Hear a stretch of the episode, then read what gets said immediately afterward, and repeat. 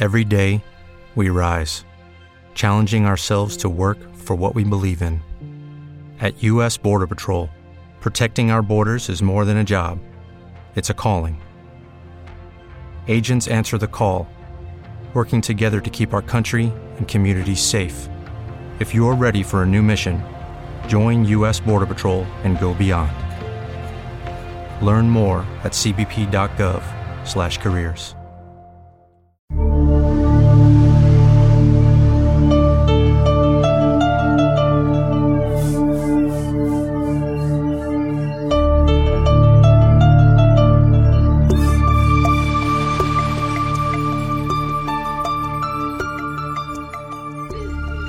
Welcome to Mysteries Abound, a collection of stories about the unusual, the strange, the perplexing, and the downright odd. In our world today, mysteries abound.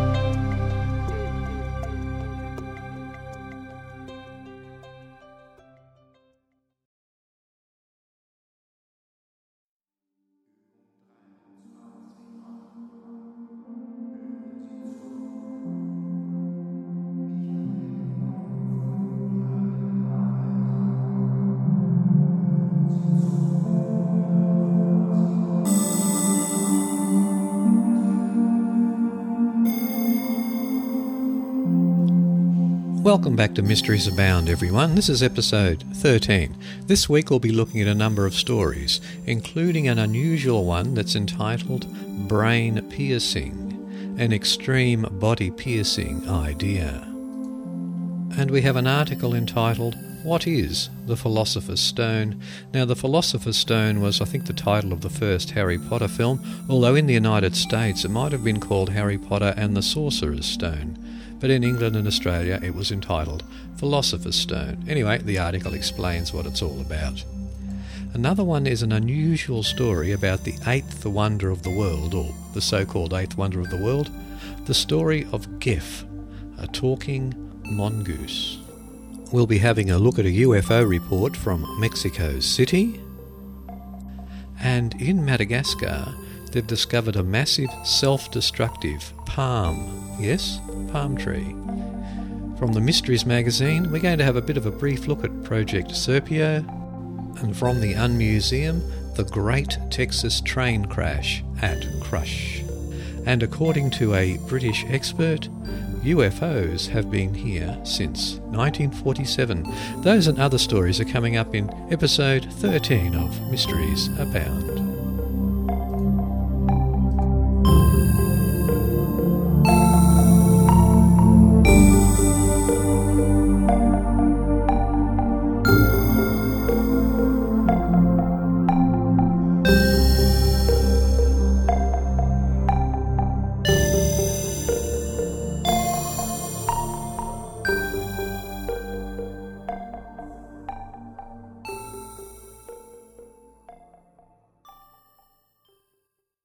Times when piercing was considered to be something extraordinary and even scary are gone. We are used to meeting people with their ears, noses, eyebrows, and even eyelids pierced, but what if I tell you that one can have his brain pierced? An extreme body piercing idea, and this is for real.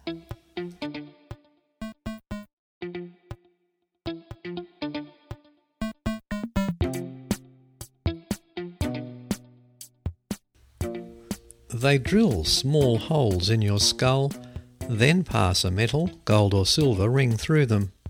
The trick is that the ring presses the brain tissue and invokes euphoria. The whole procedure is carried out under anesthesia, and after the ring is passed through, it does not cause any pain. So, first of all, they will cut your hair and then bore in your skull two tiny holes with a drill and drag the ring through them with a bent needle. This will be done at the back of the skull in an area that is especially sensitive part of the brain. The ring will massage it and keep you in a state of euphoria. The only problem you may face is that you will have to try hard to find a piercer. There are very few persons capable of doing it, and the price is about $1,000 for the whole procedure. The people who do it already have said that brain piercing is something less harmful and cheaper than drugs. Doctors say it may cause irreversible damage to your brain, but no pleasure comes for free. Anyway, can this become a piercing of the future? A constantly happy, brain pierced nation? How does this sound? Well, according to some of the comments, this it sounds retarded, and I'm afraid I tend to agree.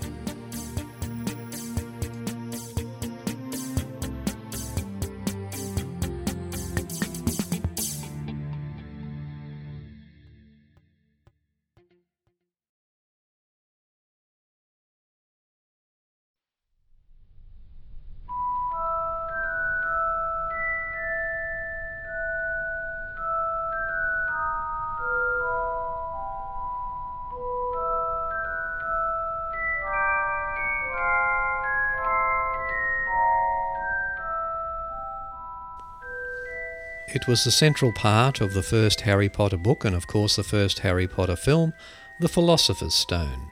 So, what is the Philosopher's Stone? And this article comes from the www.excommunicate.net. The Philosopher's Stone, or Lapis Philosophorum, has long been an item of obsession for many throughout the centuries. But what is it exactly, and why do so many people covet it? The legend and acquisition of the stone are as diverse and unique as most legends. The legend of the stone first began in the late 1500s by an Italian alchemist. The stone was said to be able to transmute base metals into gold.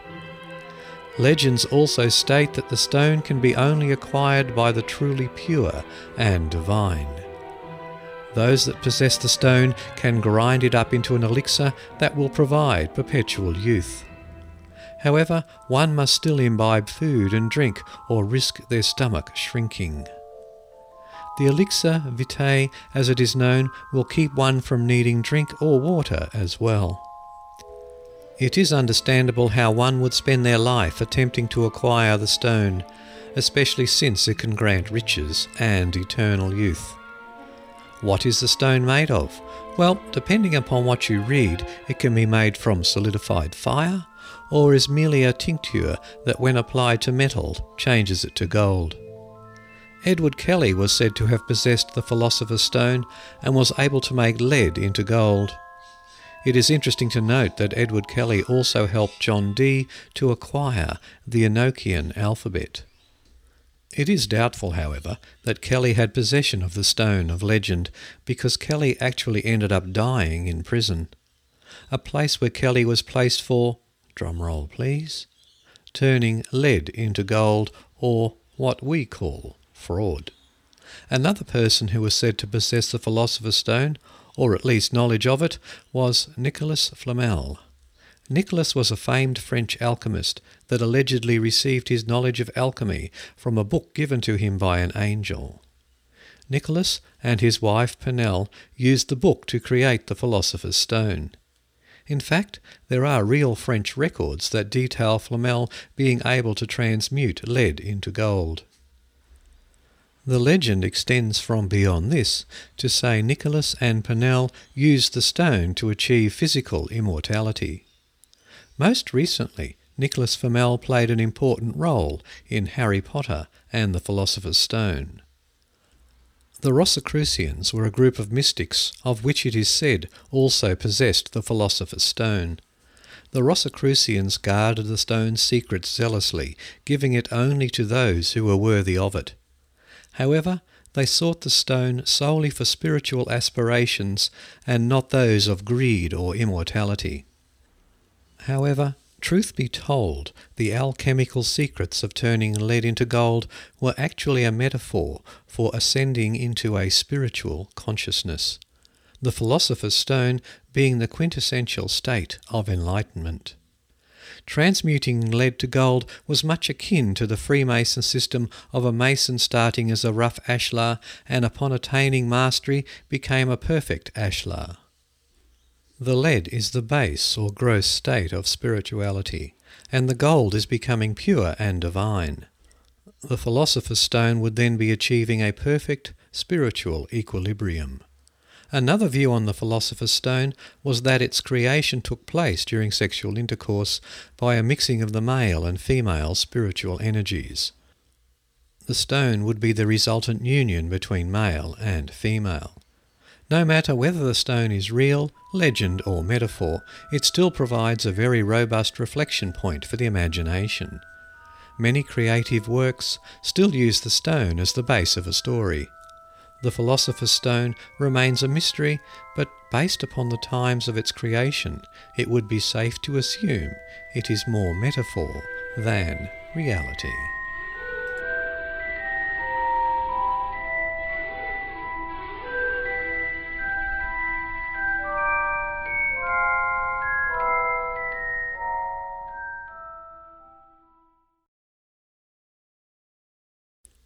And coming up in a few moments is the strange story of Gef, the eighth wonder of the world. And this article comes from the dolbyspook.110mb.com website.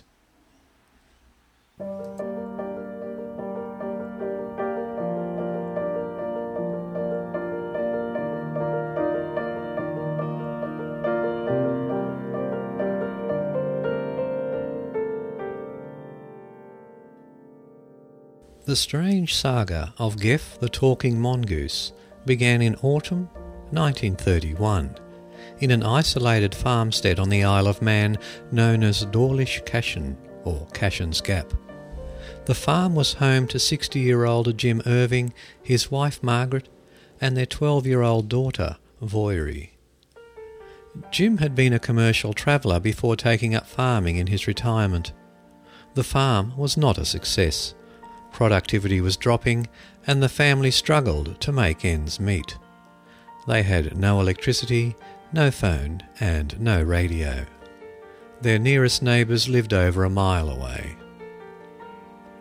One dull September evening, the family heard inexplicable blowing, spitting, and growling sounds coming from behind the wooden panels that line the walls of the farmhouse. Jim thought a rat was to blame and tried in vain to drive it from its lair. The strange noises persisted over the following days. Jim set traps and laid down poison, but to no avail. In desperation, he even tried to flush the intruder out by growling like a dog. To his surprise, it growled right back at him. The elusive creature proved to be a talented mimic, it ingratiated itself with Jim by dutifully repeating his imitations of various animals and birds. Soon he had to only name an animal, and it would promptly respond with the appropriate imitations. At other times, it made a gurgling sound rather like a baby attempting to form its first words. Then it began to talk. By way of experiment, Voirrey asked the creature to repeat some nursery rhymes. It obliged in a clear, if very squeaky voice. Soon it was speaking freely. It introduced itself as Gef and claimed to be an extra clever mongoose born in Delhi, India in 1852. A neighbouring farmer had imported mongoose to the island 20 years earlier to curb the local rabbit population. Gef was soon holding regular conversations with both Voirrey and her father. He seemed rather less friendly towards Voirrey's mother, Margaret. He began nesting in a boxed partition in Voirrey's room, which the family dubbed Gef's sanctum. Although Jim and Margaret both caught brief glimpses of Gef, only Voirrey was allowed to look at him directly. She described him as being the size of a small rat with yellowish fur and a long bushy tail. Gef soon became part of the family. During the day he would roam the island, riding on the back axles of buses and cars. In the evening he would return home and share the news and gossip he had picked up on his travels. Sometimes he would also read out items from the local newspapers. It announces its presence by calling either myself or my wife by our Christian names, Jim Irving wrote. Its hearing powers are phenomenal. It is no use whispering. It detects the whisper 15 to 20 feet away, tells you that you are whispering, and repeats exactly what one has said. Gef would often bring rabbits home for Margaret to cook. In return, he was given titbits such as biscuits, sweets, and chocolate. He was also fond of bacon and sausages.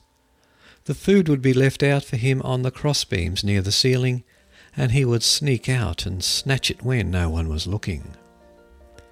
Gef enjoyed singing just about as much as talking. His favourite tune was Carolina Moon, which he would sing along to with the gramophone. Sometimes he would bounce a rubber ball up and down in time to the music instead.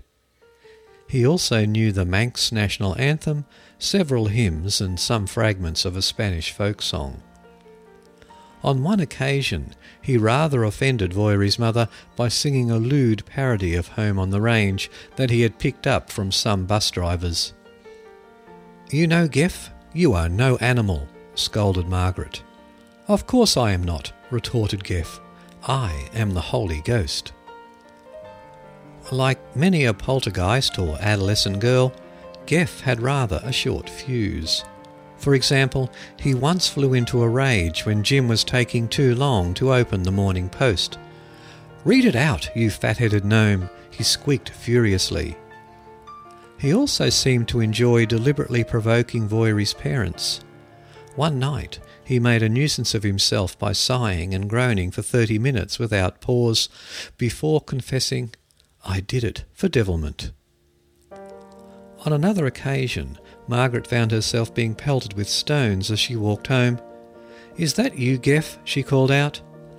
Yes, Maggie the witch woman, the Zulu woman, the Honolulu woman, taunted the impertinent mongoose. The Manx papers ran a series of gently mocking articles about the Dalby spook, as they dubbed Gef, which led to Voirrey being teased mercilessly at school. Gef's fame spread to the mainland after Jim Irving persuaded the psychic researcher and inveterate self publicist Harry Price to take an interest in the case. Even as Gef's notoriety grew, his visits to the Irvings became fewer and farther between. When Price eventually showed up to investigate in person, the marvellous mongoose was conspicuous only by his absence. In 1936, Price published the results of his investigation in a book co authored with journalist Richard Lambert entitled The Haunting of Cashen's Gap A Modern Miracle Investigated. Lambert's role in the case indirectly precipitated a well publicised libel action involving the BBC. Although Price did not explicitly accuse the Irvings of perpetrating a hoax, neither did he validate their claims. Soon after Price's book was published, the Irvings left Cashen's Gap for the mainland. Gef did not follow them, nor did he introduce himself to the new owner, a Mr. Graham. In 1947, Graham trapped and killed a strange looking animal that seemed to be neither ferret, stoat, nor weasel. It answers to all descriptions, the puzzled farmer told the local press. Eventually, Graham too left Cashen's Gap and the farmhouse was demolished. In 1970, a reporter from Fate magazine tracked down Voirrey for an interview. She proved reluctant to discuss her former life with Gef. Yes, there was a little animal who talked and did all those other things, she admitted. He said he was a mongoose and we should call him Gef. But I do wish he had let us alone.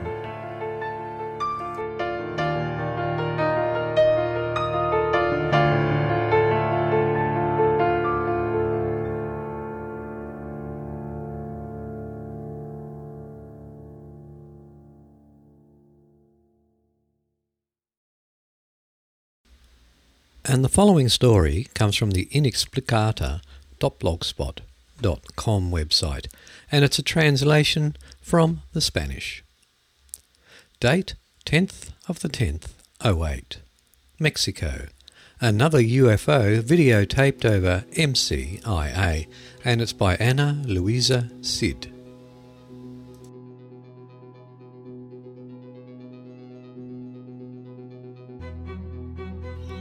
On Monday, the 6th of October, Daniel Sanchez Rosales documented a sighting from the city's Moctezuma district, close to Mexico City International Airport.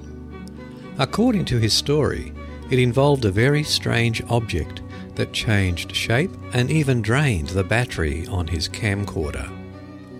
An eyewitness account follows. Ever since I taped the UFO at the parade, I kept an eye on the heavens with my camera at ready should anything come about. It turns out that that day I wasn't paying attention.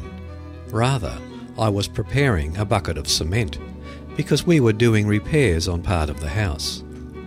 Even though I didn't have my glasses on, a powerful brightness reached me from the sky, an intense glow. Then I looked up and saw a sphere. I honestly wasn't planning to record it.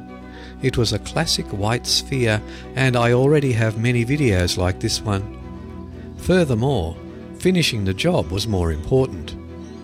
But something gave me pause, and I changed my mind. I went to get my camcorder.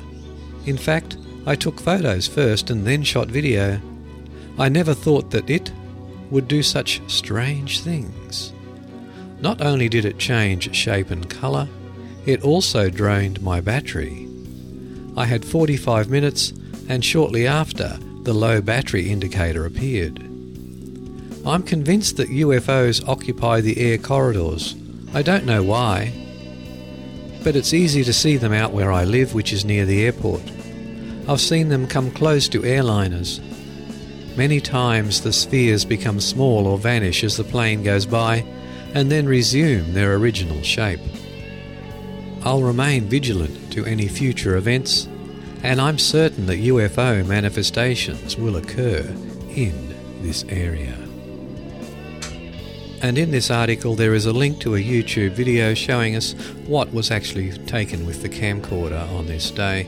This website also has a whole pile of other Hispanic ufology reports and sightings listed way back to about 2005. So if you like a bit of UFO stuff, visit inexplicata.blogspot.com. And Inexplicata is spelt I N E X P L I C A T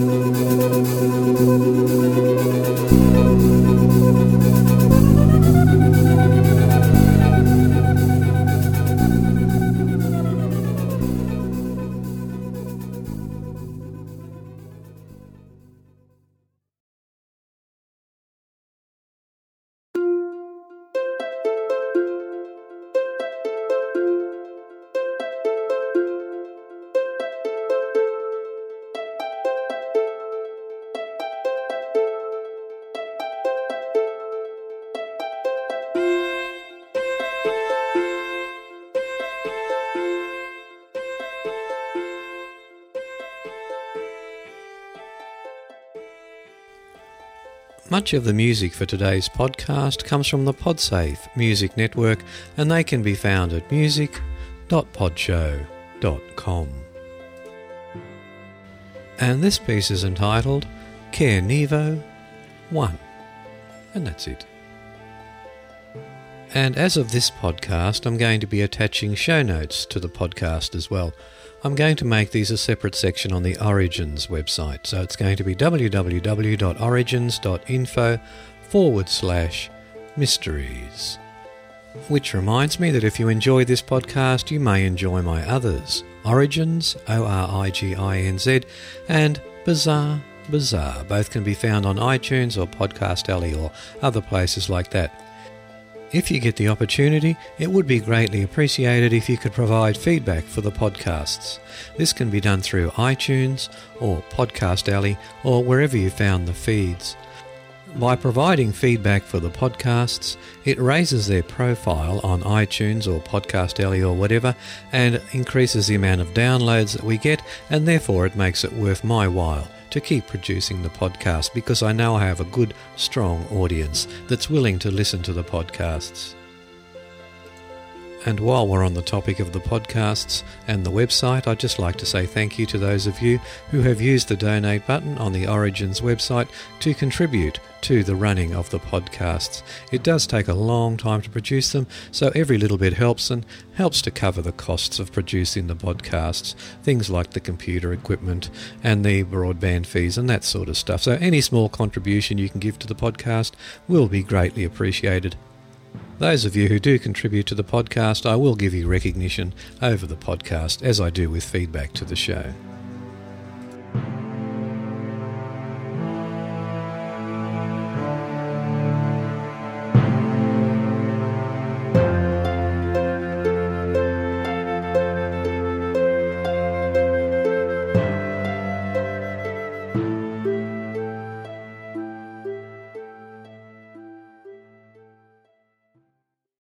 And coming up now from the www.unmuseum.org website is the tale of the Great Texas Train Crash at Crush.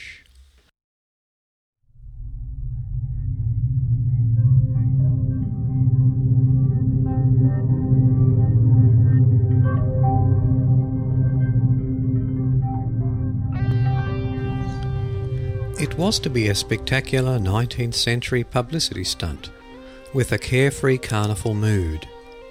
It ended in explosions, flying metal, and death.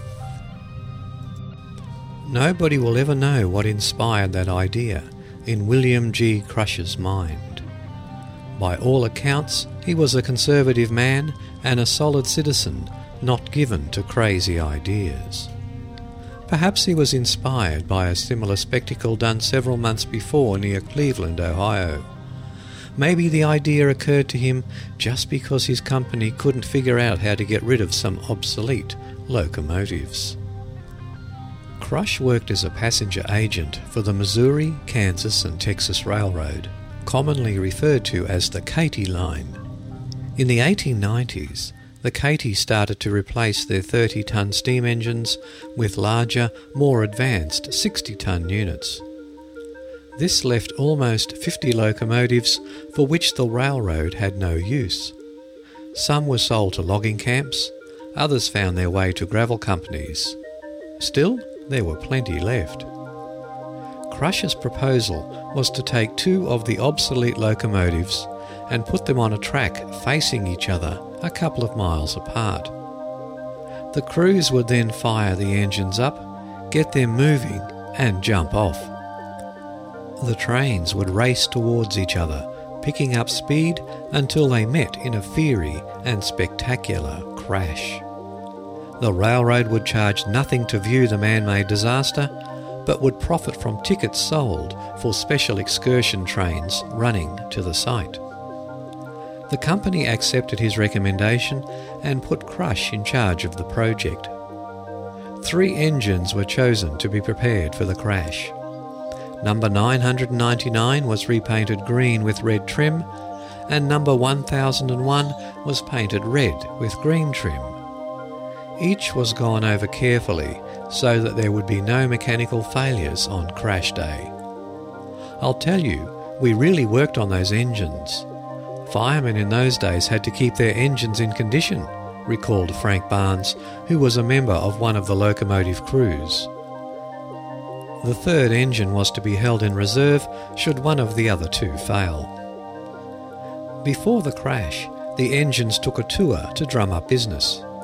We had a good time before the wreck, though, remembered Barnes. You see, in order to advertise the event, we toured over all of North Texas with one of the trains. We went to Waco, Denison, and all those towns along the Katy.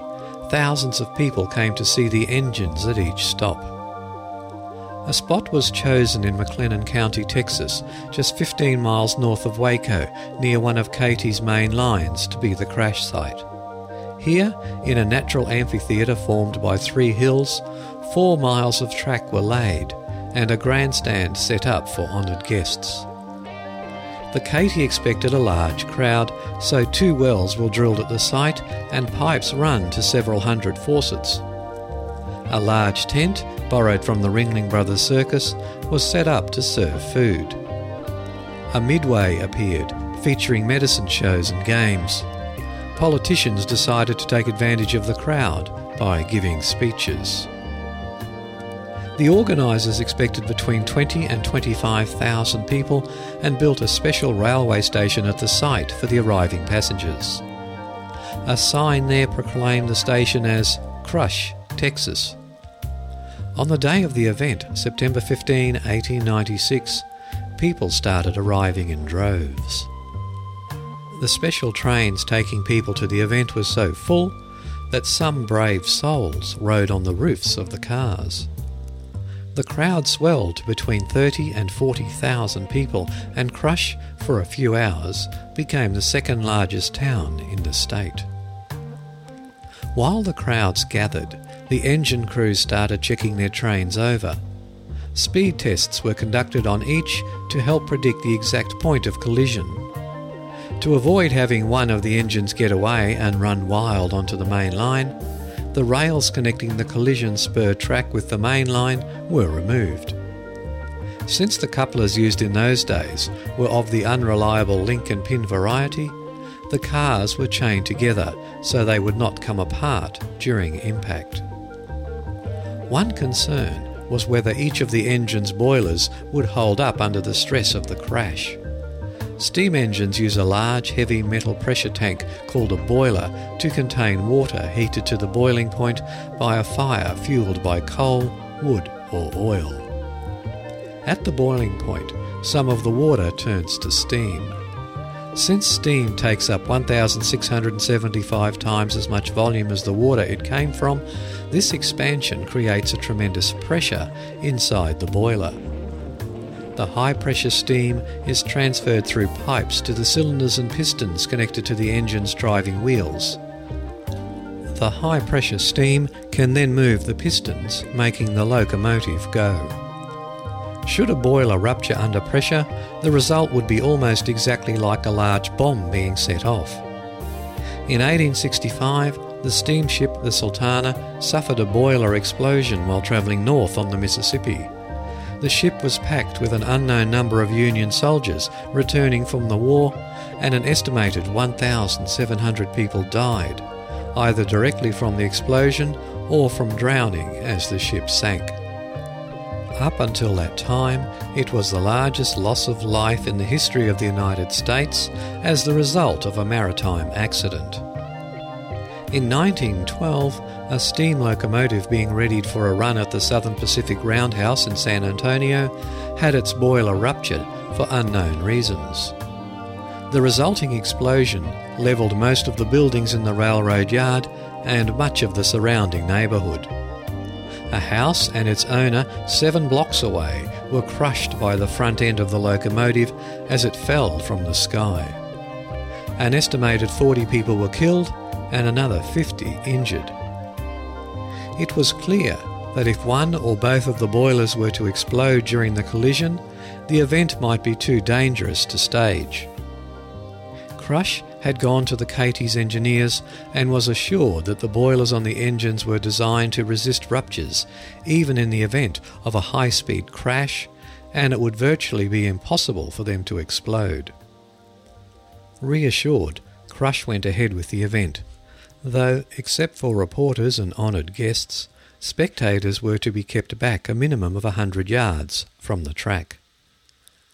The crowd grew and grew all day, and some 300 policemen were brought in to keep them in order. At 5 pm, one hour late, the two trains were brought together at the expected point of collision so that photographs could be taken. Then they were slowly backed up the track to their starting locations. When all was in readiness, Crush, who had been overseeing the event from the back of a white horse, waved his hat, and the crews in the locomotives threw the throttles to full. We cut the reverse lever back to the second notch, stayed with the engine for 16 exhausts, that's four turns of the drivers, and jumped, recalled Barnes. Those were good engines. They really got up speed. The engines, pulling only six cars each, raced towards each other. By the time they closed the distance, which took just two minutes, they were going at an estimated 45 miles per hour. The smoke was pouring from their funnels in great black streaks, and the popping of the steam could be distinctly heard for the distance of a mile, reported the Dallas Morning News. The rumble of the two trains, faint and far off at first, but growing nearer and more distinct with each fleeting second, was like the gathering force of a cyclone.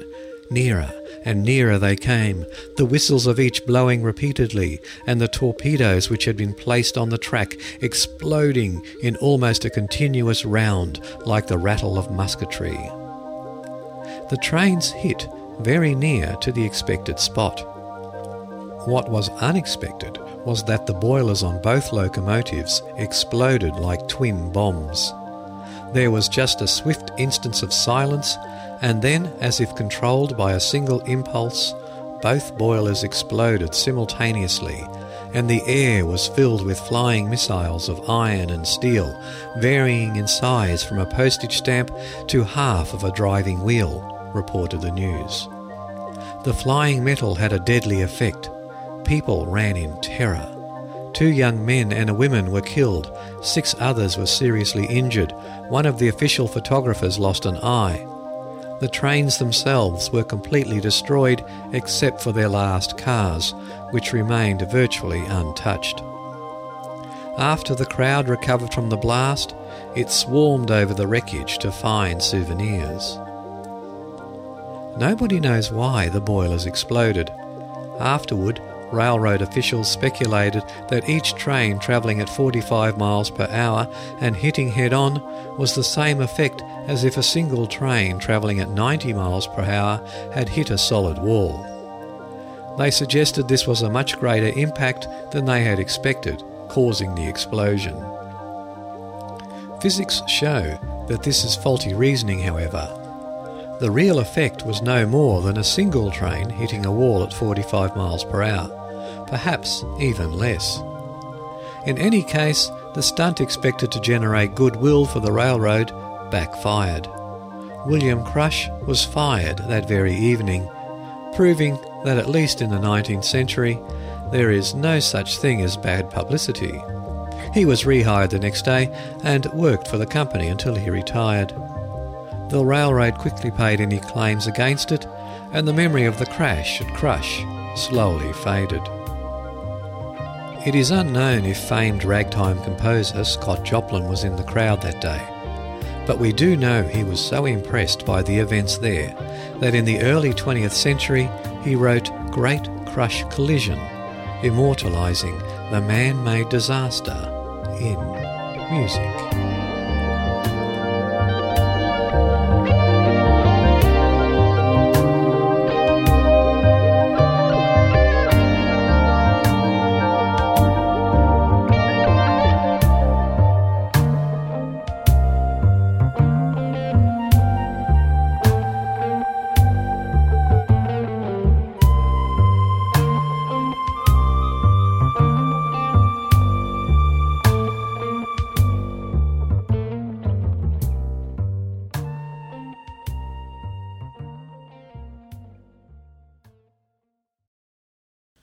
Some of you may know that my actual part time job that I do beside podcasting is to work as an education officer in the local botanic gardens here in Brisbane, in Australia. Uh, so I do have a bit of an interest in plants and their adaptations to the environment and that sort of thing. And I did read this article from the livescience.com strange news section with quite a bit of interest, and it's about a massive self destructive palm tree that has been found in Madagascar and it's an article by Andrea Thompson, who is one of their staff writers. Botanists are marvelling at the discovery of a towering palm tree on Madagascar that essentially flowers itself to death. The palm has a huge trunk that reaches a whopping 59 feet in height and is topped by fan leaves 16 feet in diameter. The tree is the most massive palm ever found on the richly diverse island and one of the largest known flowering plants. The trees can even be spotted using Google Earth. Hundreds of tiny flowers that burst from the treetop are pollinated by insects and birds and develop into fruit. As soon as the tree fruits, its nutrient reserves are depleted and the entire tree topples and dies. The tree was discovered recently by a French plantation owner on a walk with his family, who took pictures that became circulated to amazed botanists at Kew Gardens in London. The experts had never seen anything like it.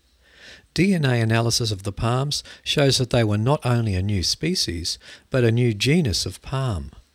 Only three other genera are known in the next closest related group of palms, which are scattered across Arabia, Thailand, and China. This evolutionary lineage has never before been seen in Madagascar.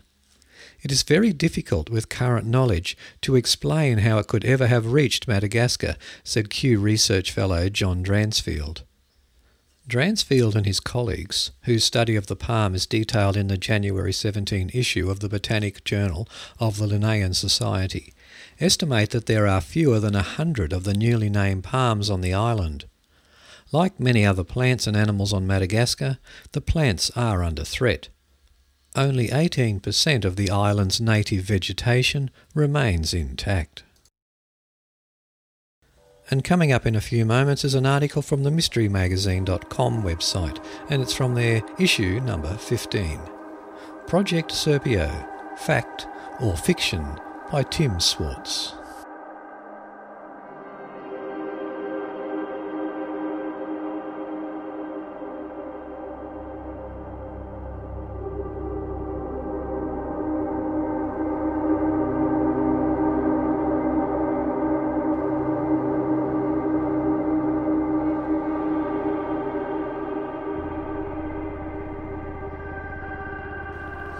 First, let me introduce myself.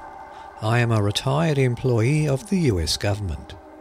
I won't go into any great details about my past, but I was involved in a special program.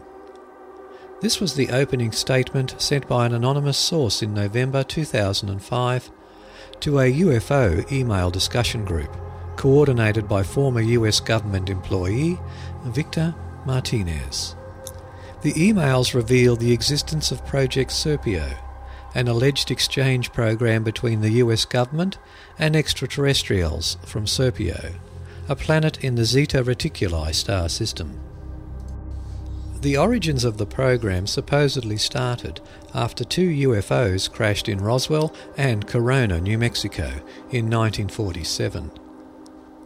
The one surviving extraterrestrial recovered from the Corona crash supposedly assisted the US military in establishing contact with the Ebens, his fellow beings on Serpo. This communication eventually led to a 1965 exchange program where 12 specially trained US military personnel went to Serpo aboard one of the Eben spacecraft as part of a 12 year mission to learn more about Serpo's geology and biology as well as learning more about the Ebens. During the mission, it was learned that Serpo is approximately 37 light years away from Earth, has two suns, is slightly smaller than Earth, and has a similar atmosphere. However, the radiation levels on Serpo were higher than on Earth, so the team had to keep their bodies covered at all times. The Ebens had leaders, but no real form of government, and they lived in small communities, with one large city which acted as a central point of the civilization. The total population on the planet was around 650,000. The 12 man team remained on Serpo until 1978, when seven men and one woman returned to Earth. Two members died on Serpo, while two others decided to remain behind. Upon returning to Earth, the team was isolated until 1984 for debriefing. Of the eight who returned, all have since passed away of illnesses caused by the excess radiation from Serpo's dual suns.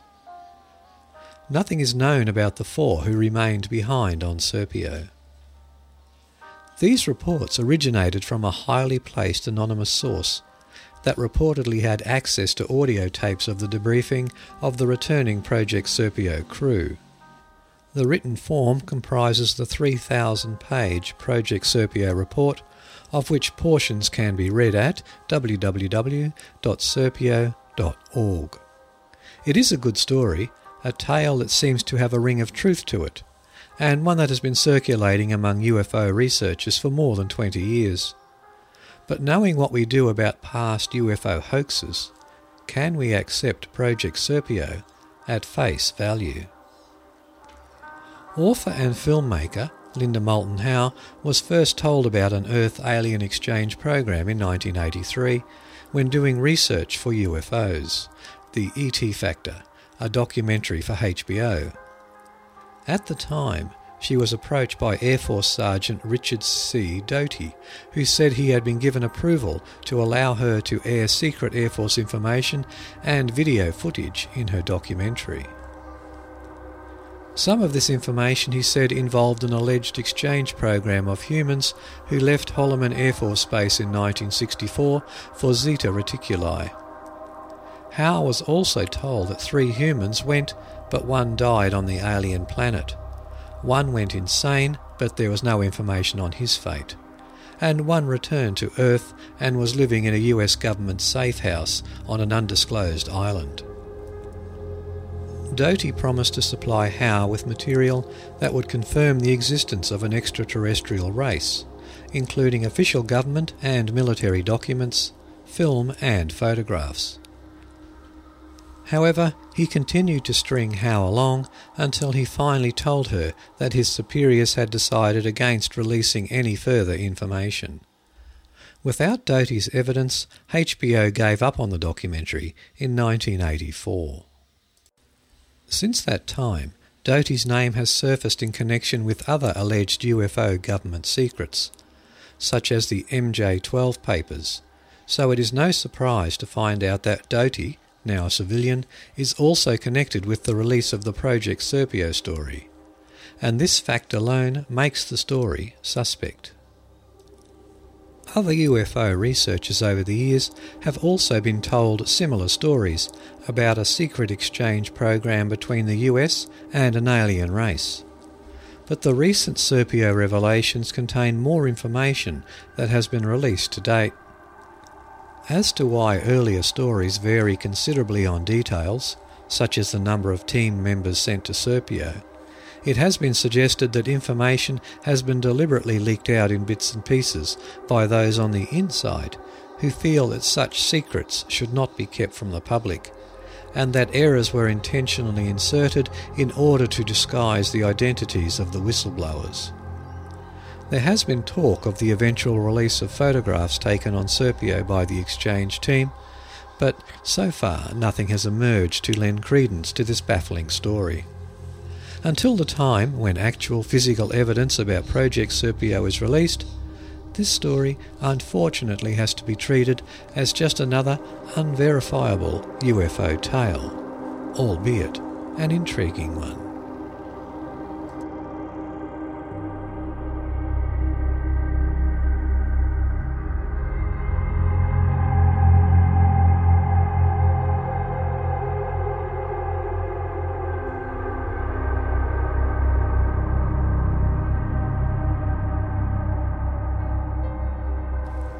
And as a bit of a follow up to that story, or along the same lines, so to speak, there's an article from the www.telegraph.co.uk news website. And this one is dated the 8th of October 2008, and it's written by Chris Irvine. UFOs have been here since 1947. UFOs exist and have been here since 1947, according to a British expert. Editor of UFO Data magazine Philip Mantle is set to unveil his findings at an international conference this month. He investigated the site in Roswell, New Mexico, where many people believe there was an alien crash landing. he analysed rock, earth, and vegetation. The area is surrounded by charred trees and bushes and a mysterious blue substance that dribbles down rocks. US physician Dr. Ronald Rao, said in the 1940s high levels of radiation pointed to a ship landing there in the 1940s. The area in the Nogal Canyon is close to the well known Socorro Desert site, where experts say another object appeared to have landed in 1964. Mr. Mantle said, A good friend of mine, Ed Gurman, first found the site, and I flew over as soon as I could. It was a real find, and as soon as I arrived there, I knew what a special and peculiar place it was. There is nothing around it for 70 miles. It is literally in the middle of nowhere. Us Brits really have beaten the Americans at their own game, and it is really great that we have done that. It really is revolutionary for the UFO world. Mr. Mantle is set to reveal his full findings at the UFO Data Annual Conference later this month in Leeds. Well, let's hope something is revealed in this confidence that provides a little bit of light on the subject, but I won't hold my breath. Well, with that story, that concludes episode 13 of Mysteries Abound. I hope you enjoyed today's podcast, and I look forward to hearing from you all again in episode 14. And it's bye for now.